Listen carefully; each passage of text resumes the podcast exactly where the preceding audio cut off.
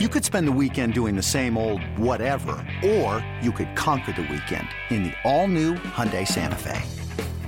Visit HyundaiUSA.com for more details. Hyundai, there's joy in every journey.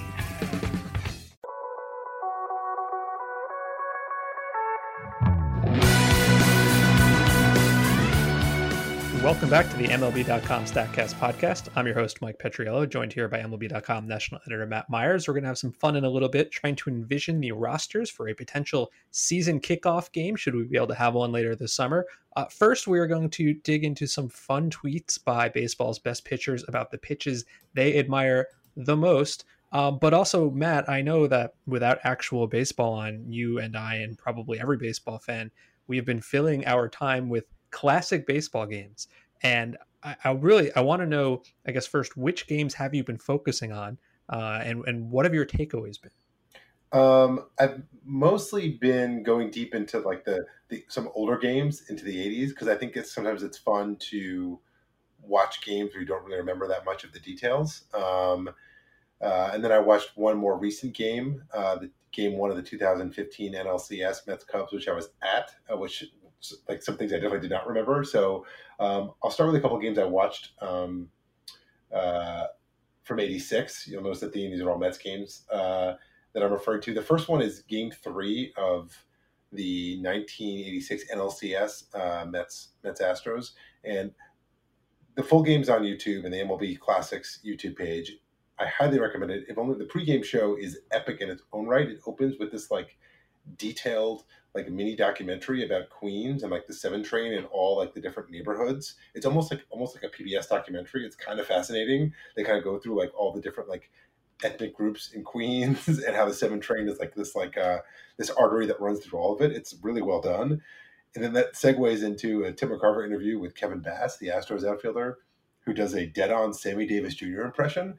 Um, so it's and from there the game just the game just gets better. Um, what jumped out to me about the game, beyond the fact that just like like it's just like almost like watching a different sport, you know, like all the things you hear about. Yes, the pace of play is better. The pitchers do not, you know, take 20 seconds every time to basically throw it as hard as they possibly can every time. With no runners on base, they get the ball and they just throw it. But the one thing that jumped out to me most about watching this game in particular, uh, game three, was that like I found like when there were close calls, they weren't questioned. There was like this like stolen base play where it was like a, a like a, a, bang bang play at second base on like a slap tag by Rafael Santana, and like Tim McCarver just kind of was like, "Oh, Santana's got got to get the tag down faster." Like there was no debate about the fact that like the runner was very likely out, and it was just like the kind of thing that would have been like litigated. I'm not, and but to be clear, I'm not saying now is better or worse. It was just different. It was just like there was no question that like the call might have been incorrect. It was just like, oh, Santana's got to get the tag down quicker.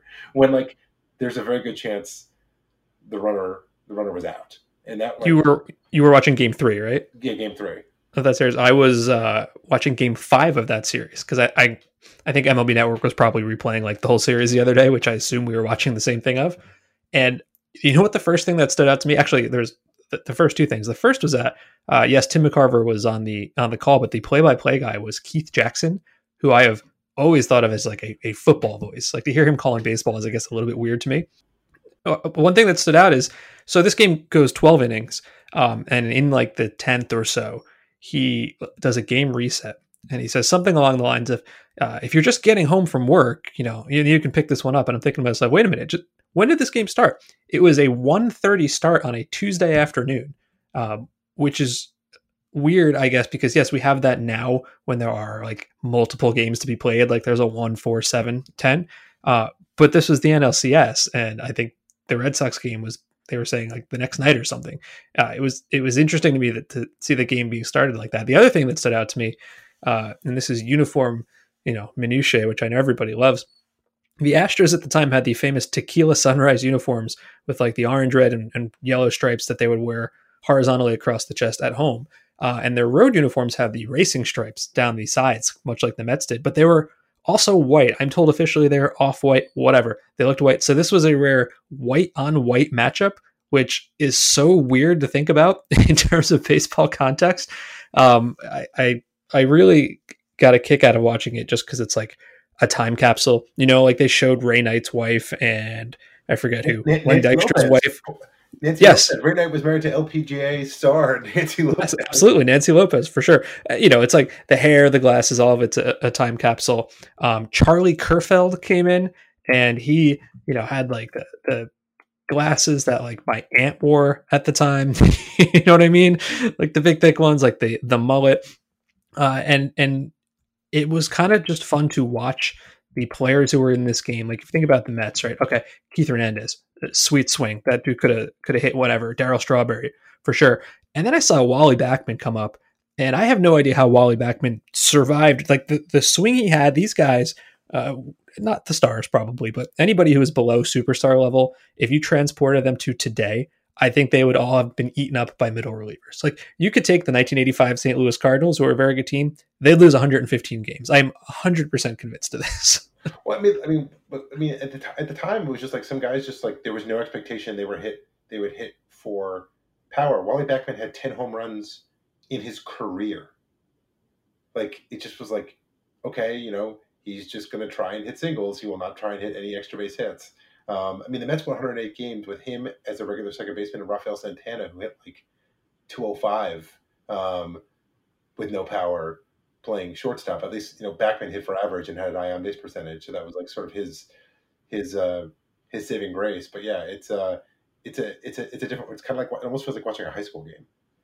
If you look at uh, uh, Gooden's line from this game, Dwight Gooden's line. So it was a one-one tie into the 12th inning uh, pitching pretty well, right? And he actually got to pitch 10 innings, which, you know, is, is really hard to think about right now. He only gave up one earned run. So you're thinking to yourself, okay, Dwight Gooden, one earned run in 10 innings. Uh, he must have been absolutely dealing, and perhaps he was.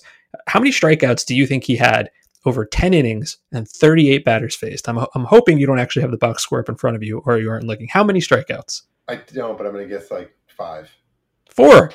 Four strikeouts. Nine hits, uh, two walks, four strikeouts. In order to get into the 10th inning today, allowing one run, I feel like you must have had like 23 strikeouts conservatively. uh, yeah, another game I watched from that from that postseason was um, Game Seven of the 19 of the World Series, which is actually kind of an underrated game because like Game Six is sort of the famous game, but Game Seven was kind of wild too. The Red Sox went up three nothing in that game. Darryl Strawberry tried to rob a home run. It hit his glove, and then he hit the wall, and it bounced over the fence. Like this was like kind of the kind of play that like if the Mets lose is like could be an iconic moment of like, oh, that's how close they came to win the World Series. Like he had a home run robbed, and it came out of his glove. So there was that, and then um, Keith Hernandez had like a big hit, which I think um, in the piece you're working on, the Mets were down three nothing, bases loaded. Keith Hernandez has a two run single, which I think by championship win probability added, you told me is the the number one play in Mets postseason history. Did I get that right? It is. I don't have the details of it in front of me, but yes, that that hit more than any other hit in Mets history, uh, even more than any other play. You would have assumed probably the Mookie Wilson play, right? Uh, the, the Bill Buckner error. But everybody forgets that the Mets come back and win Game Six, and then they were down three nothing in Game Seven, and the Red Sox blew that lead too. Like nobody remembers that. And so Keith Hernandez getting this hit, that was the biggest postseason play in Mets history. Um, as an aside, like Keith Hernandez, I I like I kind of went in the Keith Hernandez rabbit hole after this because I started like looking because in, in game three they when I was watching the game three of the NLCS they flashed a stat which was like when he was up it was like Keith Hernandez led the majors with a 458 on base percentage in the second half of the season, and I was like that can't be right. That sounds crazy. Like a 458 OBP for a half season in 1986 like no way. Sure enough, it's true. Keith Hernandez had a 458 OBP in the second half in 1986, 38 points higher than any other National League player that year. Uh, Tim Raines was at 420. And it got me thinking about Keith Hernandez. It actually kind of surprises me in retrospect that he never had more of like Hall of Fame support. He was on the ballot, I think, for nine years, never got more than 11% of the vote. To be clear, I'm not saying he should be in the Hall of Fame, but like you would think there would be like a very strong like base of support for him. He was an MVP. He was a star player on two championship teams, the 82 Cardinals and the 86 Mets. Um, you know, considered the best defensive first baseman possibly ever, just kind of like an icon for you know various reasons. Even you know when he was on the ballot was like during like he didn't he didn't get on the ballot till after the Seinfeld thing. So like clearly he'd already become sort of this like pop culture icon. Um, I know he didn't have big homer numbers or um, didn't get three thousand hits, but he did actually he did finish um, in uh, he finished fourth in the NL MVP voting in 1986 with the Mets, despite the fact that he only hit 13 home runs and drove an 83 run. So clearly he was like valued as a player. People saw him. Um, I didn't even realize actually his first, I didn't even realize his first year with the Mets in '84. He finished second in the NL MVP voting. He actually led the '86 Mets in wins above replacement, um, which I think most people probably don't realize. Followed by Lenny Dykstra and Ron Darling. Um, I would not have guessed that until I looked it up. So it sort of surprised me that Hernandez never got more um, more uh, more Hall of Fame su- support, and further sort of cements. I think I talked about this with Jeter never winning an MVP. That you know that the idea of East Coast bias, I think, might be a little bit uh, little bit overblown. I would have thought he at least would have got would have been one of those players who got into like the fifty percent range and was like hotly debated, but like he got basically no support. Yeah, a little bit ahead of his time, right? And like if I'm just eyeballing this quickly, one, two, three, four, five years with an on base percentage over 400 and a couple more at 396, 397, but never hit 20 homers in a season. Uh, 162 homers for a first baseman is pretty low. And I mean, just speaking completely from my own point of view, I only remember like the end of career kind of bad knees, hobbling around, spent a year in Cleveland for some reason. Keith Hernandez. I don't, I was too young, I think, to see like peak Keith Hernandez, but watching him in that 86 game, um, the swing was legit. Like, I, I agree with you that he should have gotten more support. The other thing I wanted to ask you about is I, another game I watched. I know these have ended up all being Mets games we're going to talk about, not on purpose. We just both live in New York, and that's what's on TV right now. Is SNY played the first home game after the September 11th attacks. So in 2001, uh, they played the Braves, and that would have been on September 21st. Uh, you know, I think uh, emotional game, famous game. Everybody kind of remembers uh, some big hits in that game. And what struck me about that is that looked sort of like modern baseball to me, like in a way that the 80s games didn't. You know, like maybe it's because it wasn't that long ago. I mean, I think Albert Pujols was a rookie in 2001 and he's still active. So my question to you is when did we go from old baseball to current baseball? Like the guys from 86, most of them looked like 100 years ago, where the guys from 2001 seemed like uh, only slightly out of date, if that question makes sense to you. Um, I think, I mean, you know, people probably, you know, uh, I'm sure some folks would sort of just tie directly to PEDs, um, but it, I mean, it, it definitely feels like, you know, it definitely feels like the mid 90s when you start to see like there was like a, a class of power hitter that was like really um, just hitting the ball with more authority and deeper than like had been in the early, you know, like you know, when Mark McGwire first came up, he was sort of just like he and Canseco were sort of like flukes, and then like by the mid '90s, there was, you know, uh, Belle and Sheffield, and like there was just like a whole. I mean, like Greg Vaughn and Sosa. There was this whole like class of Piazza, like class of players and Bagwell who just like really just punish the ball. And in response to that, I think you saw teams. That's I, I think that was in many ways more of the strategy of like really trying to stack your your your pitching staff, especially your bullpen, with hard throwing guys. I was watching a little bit of that game, at the end of that game last night, the 2001 game, and like, you know, Armando Benitez would not look out of place in a bullpen today, you know, like throwing 98 with like a nasty splitter. Um, I know he's kind of a punchline, but like at his peak, he was like a truly dominant reliever. And like, he's like, he was sort of the archetype of like the, the kind of like relievers that today are kind of a dime a dozen. Uh, Matt and I are pretty soon going to get to a fun exercise where we come up with rosters for what could be an All Star game replacement. But before we do, I noticed some interesting tweets from some of the best pitchers in baseball. And I think this was started by Jack Flaherty. I apologize if I'm wrong, but that's the first one I saw, where he basically started this idea of uh, choose from any pitcher ever the best pitch in a five pitch arsenal. So like which is which pitcher had the best fastball, best slider, curveball, changeup, etc. So he did one. Walker Buehler replied. Ross Stripling got in the game. Adam Wainwright's in the game. There might have been others. And I thought that the the answers here were pretty fun. So if you look at uh, let's say fastballs, right? Flaherty says Aroldis Chapman. That makes sense.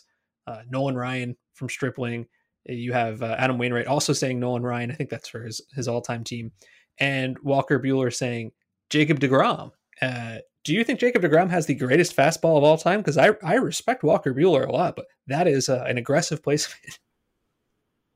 Yeah, I mean that. I mean that. That definitely surprised me. It was. I mean, it, it speaks to sort of Degrom's current dominance. I think someone named him for slider, and he also was named for fastball. So, um, pretty, uh, pretty. Uh, yeah, Taillon named him for uh, slider for current for current pitchers. Yeah, I, I was surprised to see Degrom uh, get a nod for uh, for for fastball. The one, the fastball I liked pick was from um, Wainwright uh, going with Greg Maddux because I think that like the um, the two seam fastball, like to, to me Maddux like when he had that like two seam fastball that would sort of like he could front door to lefties was sort of like the first that that that was like as I was like becoming a fan of like it sort of changed my view of like what pitchers could do. It was like it was kind of like unlike anything to me. It was unlike any other pitch that anyone else threw at the time, and is what made uh, the diff, was a differentiator for me from Maddux from all from all the pitchers uh, in his in his peer group. Yeah, pretty much everybody of all these pitchers said Mariano Rivera for a cutter because like how could you not? Um, a couple of guys said Pedro Martinez for changeup which I think makes a great deal of sense. Uh, Stripling went with Trevor Hoffman for a changeup. That also makes plenty of sense. My favorite one is when you get to sliders, right? So Wainwright said John Smoltz for a slider, sure. Uh, Flaherty said Jose Fernandez, uh, you know, his breaking ball, which he's calling it a slider, whether or not it was called a curveball or not. And um, my favorite one, without question, is Walker Buehler, who mentioned Chaz Roe for the best slider. Which we've I have loved Chaz Roe. He's like a nondescript middle reliever. He's kicked around, you know, Baltimore and a bunch of places. Now he's with Tampa Bay. He is, I'm pretty sure, number one on our uh, our Statcast like a slider break leaderboards with like you know 12 or 15 inches above average, and it's almost like a circus pitch. But the fact that Walker Buehler said of any pitcher ever, if I have to pick a slider, I'm going Chaz Roe slash Clayton Kershaw. Um, that just tickles me in all the right ways. He also said his favorite curveball was mountain. I know what that means. Do you know what that means? Uh, Rich Hill, aka yes. uh, Big Mountain. I also, I also, uh, I also got a kick. I got a kick out of that. I mean, t- for changeup, the only correct answer is Pedro Martinez. When Pedro Martinez is, was at his peak, his changeup was like a, it was like it, like a curveball. Like that's how much like movement it had on it. It was like it was it was obscene. So Hoffman's not even in the conversation. Not for me, no.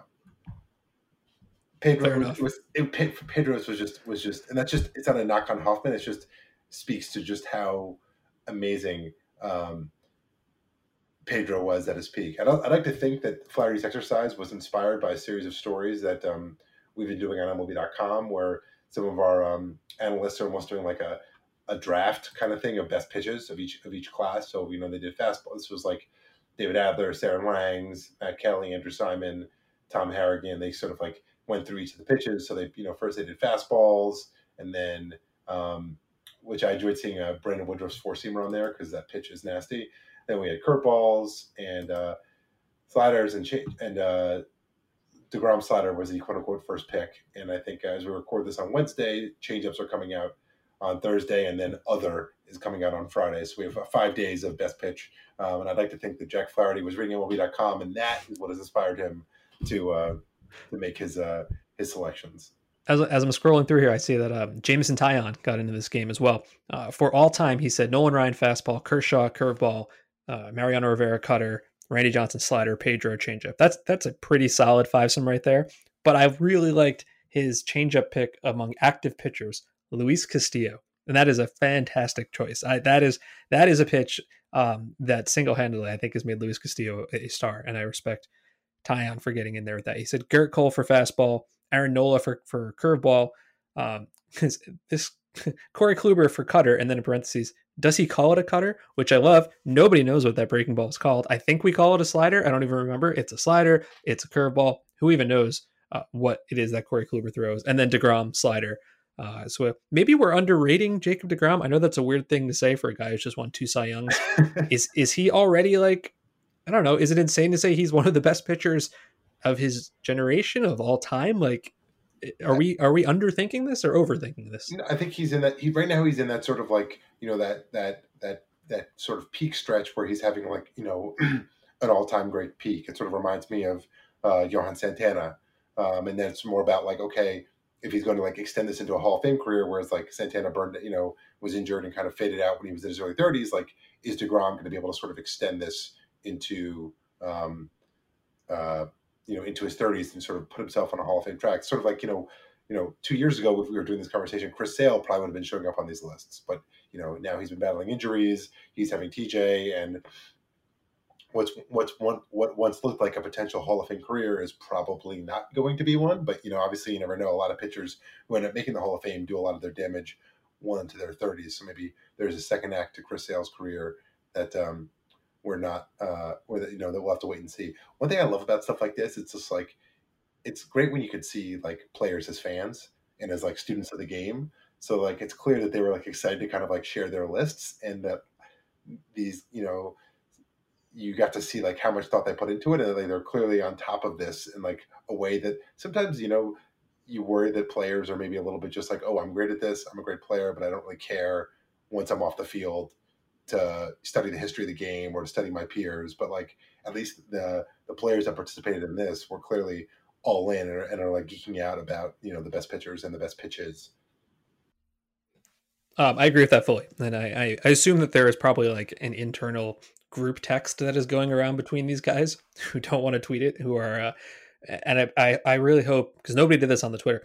I really hope somebody picked themselves. You know, who said, you know what, I've got the best slider. Come at me with that.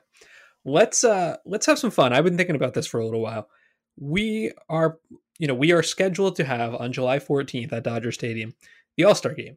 Obviously, the season has not started, and we don't know when it's going to start. We don't know if we'll be having baseball by that time. But I was thinking about this even if we have baseball by then, having an All Star game, uh, a traditional version of it, will be kind of weird because how in the world would you have had enough baseball to pick the best players of the first half of the season? Like you couldn't, you couldn't possibly do it. But what would be kind of fun, um, and again, this is all just hypothetical and speculative. And we're just kind of filling some podcast time here. What if that game and that weekend, instead of being an All Star game, was a season kickoff? You know, like a celebration of baseball and that could be kind of cool. But how would you pick the teams? You could have a fan vote. You could have the commissioner come up with a panel. You could do all those things. But I don't think there's any good way to satisfy people. So what I thought would be kind of fun is if we came up with some sort of formula because it's not really about just who were the best players in the first couple months or right now. It's really about who are, you know, the most notable and best and most interesting players in baseball, even if they are superstars with big names who are not necessarily uh, in their prime anymore. So Matt is going to be the National League. I'm going to be the American League. And we are going to take you through how these rosters came out. I think for a formula I whipped together, it's like 95% cool. And then there's a couple of names on there, particularly in Matt's starting rotation, where it's like, okay, might need to tweak this a little bit, but that's okay. This isn't intended to be perfect. Uh, it's going to be a, a, little bit of fun. So let me explain to you the rules here. Um, we can't obviously just do a, a real world roster of entirely based on wins above replacement. Like the general fan base will not accept it, but you got to start somewhere. So here's what I did. We're going to have 36 man rosters. We are going to pick the top 10 hitters and top 10 pitchers by 2019 wins above replacement, Fangraph style. I said we would go with any did you active do it, winner in, in, each league or just the top 10 total. total? Okay. Total. Uh, any active winner of a major award, which is MVP, Cy Young, or Rookie of the Year. This is the one that gets me in trouble a little bit. Um, any all, any player not included in those first two categories who has made an All Star team five times. And then my favorite part let's get some young guys in here. I went with the top five hitters, prospects on, made, on MLB Pipeline, and the top two prospect pitchers on MLB Pipeline. I put all that together, and then what we came up with was that um, oh, we are still including the same rule that every team must be represented. So when I did all that, Matt's National League team had five spots to fill. My American League team had one spot to fill. So I considered those uh, manager's choices. We had to make sure every team was repped. And then also we got to pick a couple of guys for fun. Um, a quick note here guys who qualified but were injured are not included. So Chris Sale, Michael Fulmer, guys who are qualified and who are technically active but are probably not actually going to play much, if at all. Uh, Dustin Pedroia, Carlos Gonzalez, Matt Kemp, Russell Martin. I kind of skipped over those because they might not uh, play again. So, um, Matt, how do you like your team? Like as a, as an overview before we get into the details, are you satisfied? Do you think it's a good team? Would you be would you be happy to see this team kicking off baseball representing your national league? Uh, most definitely, especially once I get to read my, my starting lineup at the end of all this. But why don't we go? why don't we get to go, go, position by position, and we can maybe go position by position, and we can. Well, then at the end, we'll, we'll give our uh, our uh, our starting lineup. So for me, for for my catchers, um, Buster Posey and Yadier Molina, kind of classics. You know, they're they're not what they once were, but if you're doing like a, a celebrate the game, you, are not going to do better than those two names. Yeah, no. So with all, with all, with all due respect to JT Realmuto, like you know Posey and Molina, like th- those are the icons of a catcher of this generation. I, I, was actually a little surprised that when we got to your uh, you know five selections at the end, you didn't go with Realmuto. Um, but I guess you don't really need a third catcher in this. So the way that they qualified here, Posey, uh, one rookie of the year, and Yadi Molina has made an All Star game at least five and, times. And, and Posey has won an MVP too as as just as well. Um, I think my catching group is pretty fun. I'm I'm missing a name I really wanted to have, but Gary Sanchez will be my starter, and I, I think that makes sense. He's one of the best hitting catchers in baseball. Salvador Perez would be uh, one of my catchers just because he's made the All Star team uh, many times. I'm not super thrilled about that one, but I'm really happy with the third one, and this is kind of why I wanted to get the MLB pipelines guys in there. My Baltimore Orioles representative will be Adley Rutschman top prospect. Adley Rutschman will be one of my catchers. That's awesome. Like that's kind of the whole idea for me is to get uh, not just like the guys you know, the past, the present, but also the future. And so I think that's cool, and I think we're off to a good start here, right? Yeah, definitely. Um, first base, um, Pete Alonso, rookie of the year, obvious choice, um, and then yeah, then end up with um, Joey Votto and Paul Votto was an MVP, and Goldschmidt, I guess, is the five the five All Stars. Yes. Um, as a result, this is why I was not able to, because of the three like first baseman already, is why I didn't pick Josh Bell as one of my pirate as my pirate pick because one, one of my manager's choices had to be a pirate, and also why Freddie Freddie Freeman did not make the cut. So Freddie Freeman was a tough a tough omission. My uh, my first base group are they all kind of fit the same archetype, which is that they are righty righty, they are over thirty, and I don't really want any of them playing defensively, but I don't have much of a choice. Uh, Jose Abreu, who I had forgotten one rookie of the year, and then two inner circle all time elite Hall of Famers who get in uh, due to the MVP requirement and the five time All Stars and the top five career war, uh, Albert Pujols and Miguel Cabrera. Now, I have names. I think you might have better players right now. Um, Yes, I think there's. I think there, I think there's no question. If we were drafting, I think I'd, if we were drafting the six first baseman, I think that mine would be the top three picks. Uh, yes, that's absolutely true. And man, how tough is it? Yeah, you said no Bell, no Freddie Freeman, uh, no Anthony Rizzo on your team, and this happens every year with the All Star game, right? There's just never enough room for all these. Your second baseman. Um, Ketel Marte, which I feel very good about, and Gavin Lux. That's that gets one of the prospect spots. So that's a that's a fun that's a fun that's a fun duo. I uh, I I was a little flexible with my rule here. So number one for me is Jose Altuve in my at second base in the American League. That makes a ton of sense. Number two is one of my pipeline guys is actually Tampa Bay Rays super duper prospect Wander Franco. I'm going to consider him a second baseman for the purposes of this argument. I know he's a shortstop, but he's been playing a couple other positions in the minors. Altuve and Wander Franco, I dare you to beat that. That is such a good combination. Um, but boy, when we get, I'm just looking at our sheet now. When we get to the outfield for both of our teams, it, it is a disgusting level of talent. But shortstop for you, well, you have one guy who qualified because he won Rookie of the Year, and then you used two of your manager's picks at shortstop. Yeah, uh, actually, the uh, my probably might be my third string shortstop was the only one that actually qualified was uh, was Corey Seager by virtue of winning Rookie of the Year. Um, and so when I looked at my manager's choices, I was like, ah, I kind of got to, you know, I got to spice this up a little bit. And there are just two players I just really wanted to have on for just kind of the fun factor, the excitement factor. If this is a celebration of baseball. To me, you can't have this game without Javier Baez. Like probably like the most like kind of like the best like baseball's best like kind of quote unquote street ball player. Um, and then after that, Fernando Tatis Jr. So I kind of had to take both those guys. So uh, I, I, like I like my, I like my group, and uh, Seager might not, might, might not see the field in this game. Maybe, maybe only because it's at Dodger Stadium. True. I'm uh, somewhat disappointed in my American League shortstops, and I, I don't mean that. I have three amazing names here, right? Carlos Correa, Xander Bogaerts, and Marcus Semien. Uh, Semien qualified because he was top 10 wins above replacement last year. So did Bogaerts. And then Carlos Correa uh, won the Rookie of the Year. you notice I'm missing somebody kind of important here. Do you know who I'm talking about? Who's not going to make my team? Francisco. How do I have this team without Francisco Lindor? A bit of a- I'm a crushed bit- by bit, this. bit of a hole in the process. Yeah, and and so the flaw here is that when I went through my formula, you know, you had five spots to fill. I only had one free spot, and I didn't have a Marlin. Uh, excuse me, a Mariner. So I had zero flexibility. Um, Lindor has made only four All Star teams. He has never won MVP. Uh, he did not win the Rookie of the Year. He came in second in his first year. So I may need to like stretch the rules and just make a special spot specifically for Francisco Lindor. Um, that's a flaw for mine. I mean, I have three good players, right? Correa, Bogaerts, and are fantastic. Now, when we move to third base, this actually uh, it frees up a little bit because the best or arguably best National League third baseman of the last few years is now my problem. Anthony Rendon's in the American League, so you get uh, you get an open spot here. How do you how did you end up at third base? Uh, I've got uh, Kris Bryant, Nolan Arenado, and Evan Evan Longoria, who gets there by guess virtue of winning a Rookie of the Year. Is that uh, Uh, yes, he did. Um, so Longoria is definitely maybe maybe one of the, the weaker links on this squad, but I feel good about uh, about uh, Bryant and uh, and Arenado.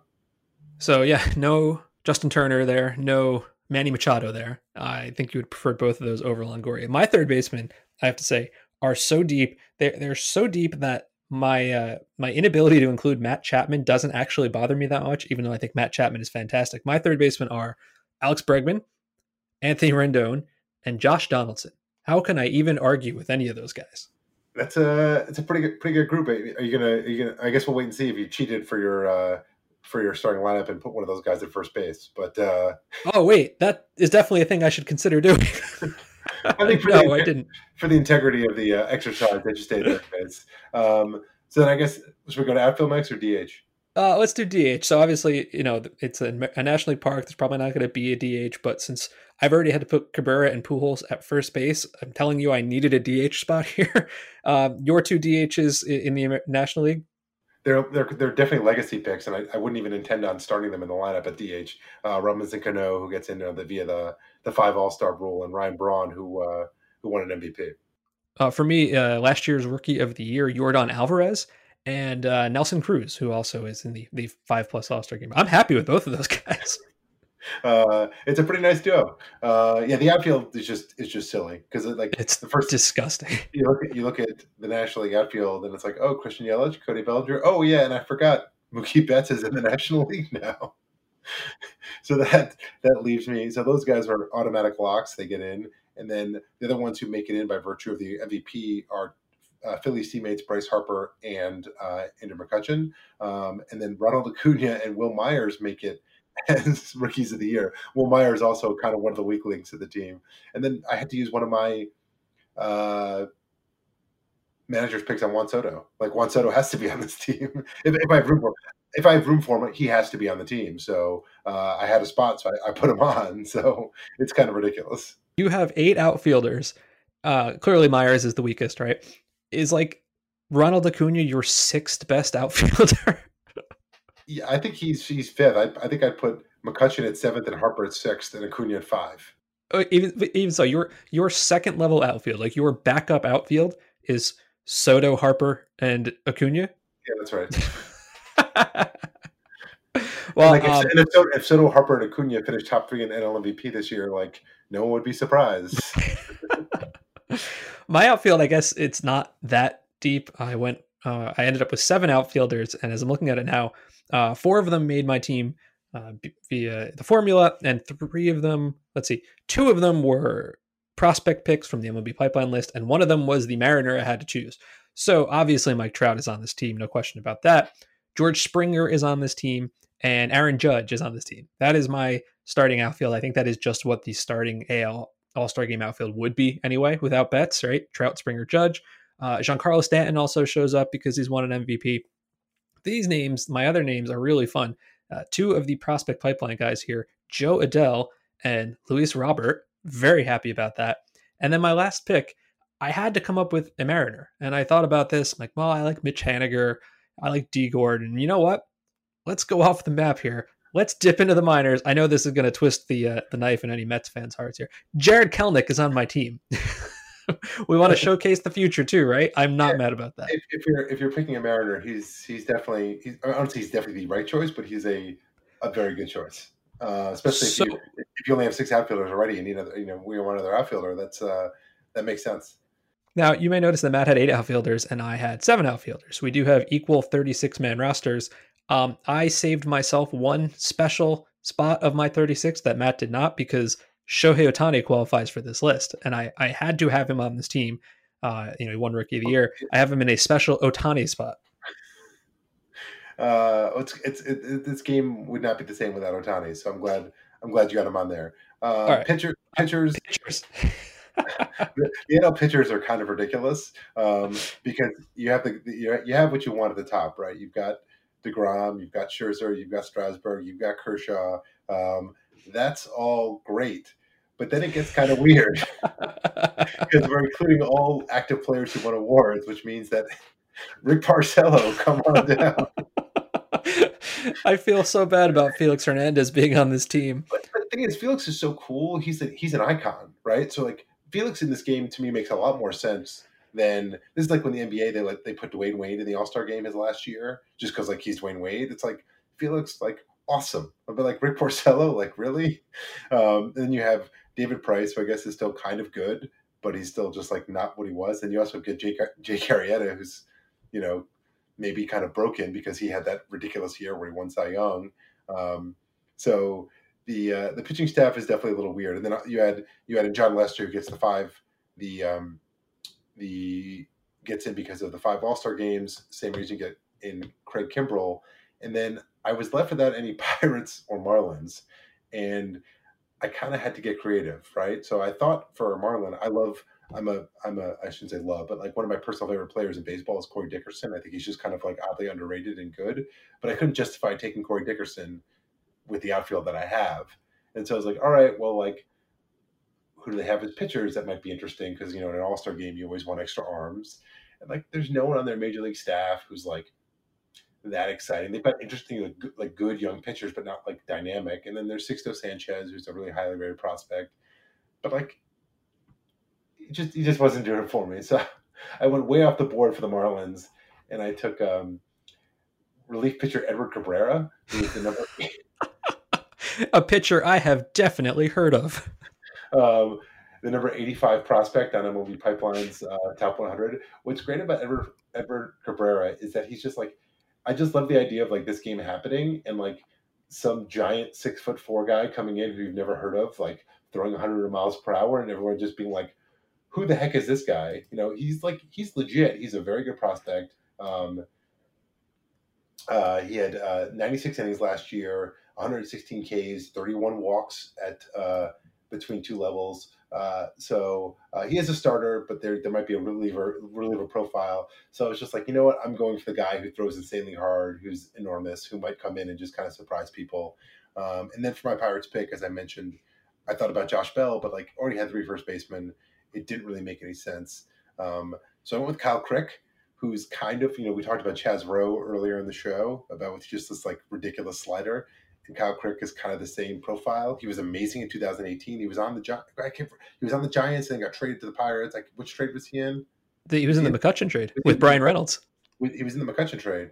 Um, he was not as good last year, but still had a expected batting average against per Statcast in the top 10%. So like his command is definitely an issue, but he can make even the best hitters in baseball look foolish. And I was like, who better for an All Star game than some guy who coming in throwing in with football sliders?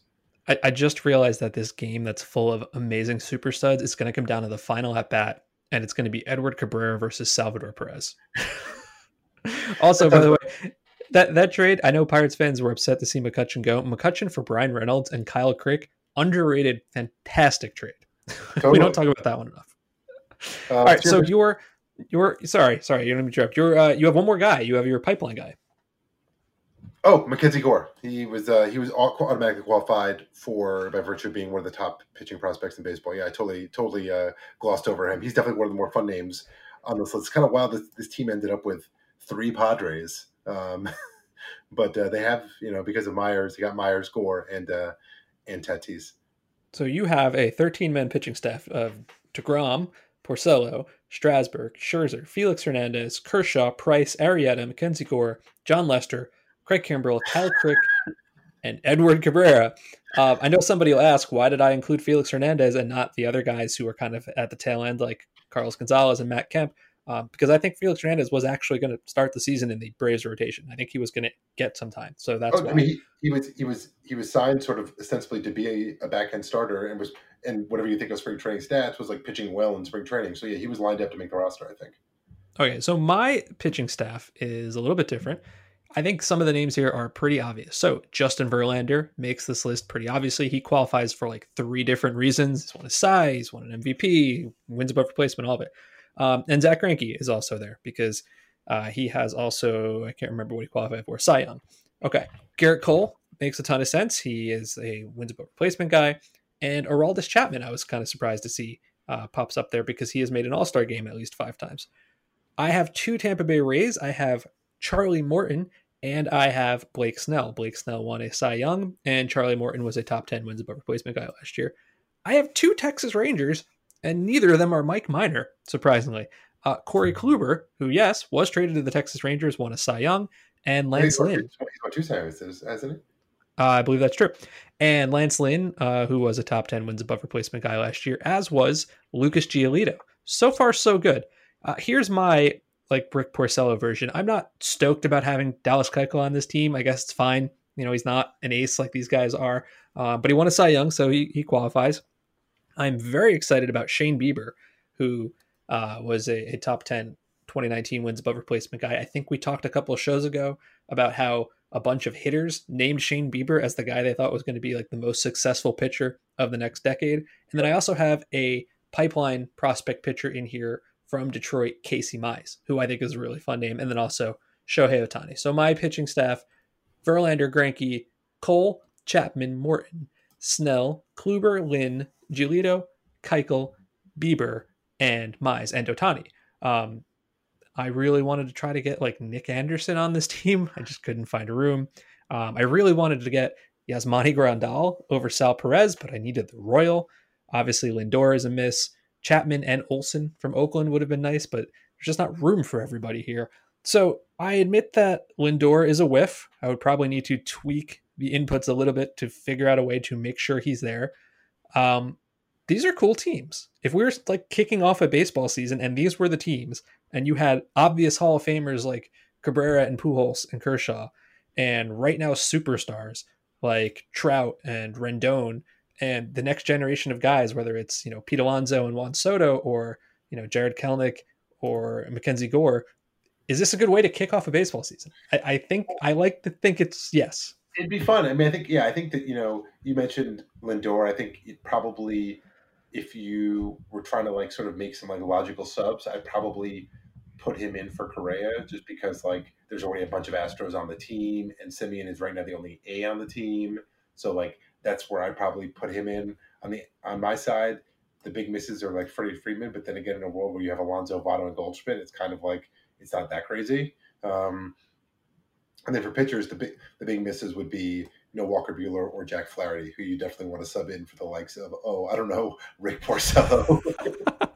yeah, and, and, no Josh Hader too. Don't forget. Oh, yeah, no Josh Hader too. Um, so you, you, want to sub in Hader for Kimbrel maybe at this point, and um, and Buehler for Porcello, and maybe Flaherty for Felix or Arrieta. Those would be sort of the obvious um, the obvious ones. But beyond that, like you know, Jeff McNeil's kind of a miss. So yeah, you maybe want to take him over Cano if you could. But then again, Cano is kind of an icon in the game, so it's not like it's not so so wild. I really enjoyed putting together a fake lineup. I put together my starting lineup for this game, um, for this fake game. It actually got me kind of excited just to like think about imagining putting together this lineup, and even like I was able to satisfy my. I'm a bit when it comes. I'm not OCD about many things, but if I were a manager filling out a lineup card, I would definitely be OCD about going left, right, left, right as much as I could.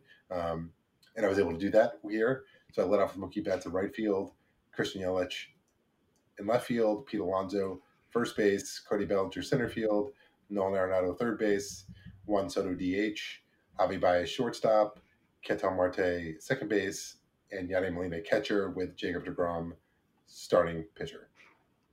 Betts, Yelich, Alonso, Bellinger, Arenado, Soto as your top six. Um, that is absolutely disgusting. I, I did this as well. And now I'm sort of mad at myself. I didn't think to put Josh Donaldson at first base or something. But anyway, I'll stick with what I had. Uh, Altuve leading off at second base, Trout in center field, Mike Judge, excuse me, Mike Judge, Jesus, Aaron Judge, um, uh, Mike Judge can the themes. Yeah, exactly. Right. He can. He can. Uh, I, I'm going to go watch Idiocracy later, I guess. Um, Aaron Judge batting third in right field. Uh, Alex Bregman cleaning up at third base. George Springer left field fifth. Yordan Alvarez DH at sixth. Gary Sanchez catching seventh. Carlos Correa shortstop eighth, and finally Jose Abreu batting ninth at first base. I feel like your lineup's probably a little bit better. Did you try to sneak Luis Perdomo into your bullpen? He was definitely a tough a tough omission on my part, but uh, you do what you got to do. You got. I tried to maintain the integrity of the game. So uh, yeah, I mean, really, I think I got to figure out a way to get Lindor onto this team, and if I can do that, then then this is good. You can you can start a season this way. You can have a baseball celebration, and also uh, you can have a pretty good home run derby with just these guys. You know, you got a you got Alonso there. Um, you know, Miguel Cabrera would probably be pretty fun in a home run derby. Springer, Judge, Stanton, obviously. I don't think this is actually what's going to happen, and I don't know what is going to happen. Um, but I'm glad we did this. I I enjoyed thinking about putting together uh, a baseball roster and uh, thanks for playing along with me, Matt. I hope you, yeah, I hope you had fun, fun, with this. Fun idea for sure. Um, that's our show for this week. This is the MLB.com Statcast podcast. We'll be back in a couple of days with another edition. Thanks for listening.